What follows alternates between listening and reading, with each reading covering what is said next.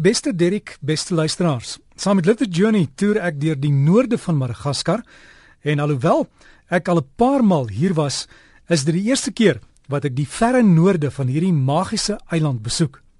Ons eerste stop was die ou hawe stad van Diego Soares, eertydse spesery en slawe hoofstad. 'n Asembenemende natuurlike hawe met 'n noumond ingang. Soos mense kan verwag van een van die aarde se mees verbluffende biodiversiteitskerne, is byna elke spesies hier uniek en endemies. Net hier kom hulle voor, nêrens anders nie. Die eerste treffende lewensvorm is die donkerbas en somber krimmertart van die noorde. Suarez se krimmertart. En skielik besef mens dat 5 van die wêreld se 7 krimmertarte op hierdie eiland voorkom. Skaars buite die dorpie onder skep ek 'n hondjie wat besig is om 'n reuse verkleermannetjie te truiter.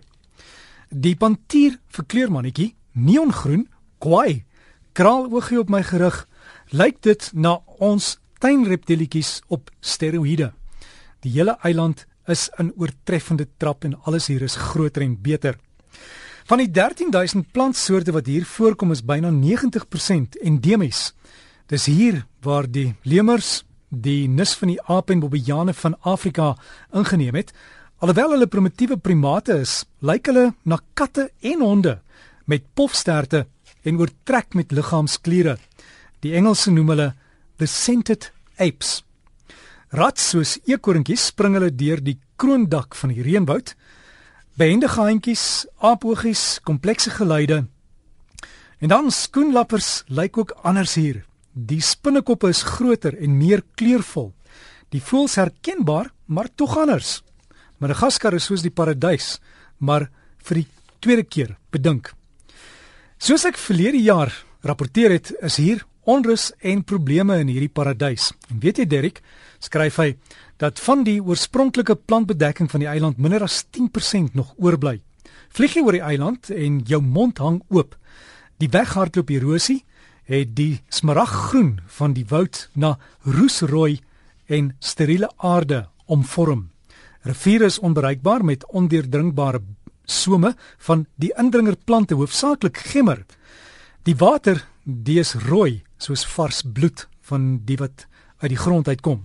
Oral is tekens van vars ontbossing, rook is die teken van nuwe aarde wat geskep word, maar niemand hier kom agter dat die nuwe aarde net so 3 tot 4 jaar sal vrugbaar bly nie. Voor jou oë speel 'n tragedie van Griekse proporsies af. Mens vra jouself af hoe die inwoners van die paradys kan toelaat dat hierdie juweel vernietig word, dat die res van die wêreld kan toesien dat een van ons kosbaarste natuurskatte so verwoes kan word. Armoede en onkunde vanaf Madagaskar en van die res van die wêreld? Vraagteken. Gebrek aan belangstelling in die klein landjies sonder benutbare hulpbronne. Nou wat staan ons dan te doen? Madagaskar skryf Davies deel van Afrika en die inwoners is ons broers en ons susters. En hieruit vloei dit dat ons die morele plig moet nakom. As Suid-Afrikaners is dit om hulle te help met alles tot ons beskikking. Ons sê die werktuie en ons wetenskaplike toolboxe is gereed en ons het geld. En Dave sê ook ons het die kwagga, die Kaapse leeu en die bloubok al reeds verloor, maar tog hou die berggorillas en die stommere nosters en vele van ons ander spesies uit. Afrika is die aarde se beste en grootste buitelug laboratorium en in Suid-Afrika is daar oorgenoeg kundigheid om hierdie tragedie in sy spore te stop hier in Madagaskar. Hy sê by die dag besef ek meer en meer dat mense nie 'n lewensgewende ekonomie op 'n bankrot ekologie kan bou nie. Madagaskar het ons so nodig soos ons Madagaskar as 'n wêreldskat nodig het.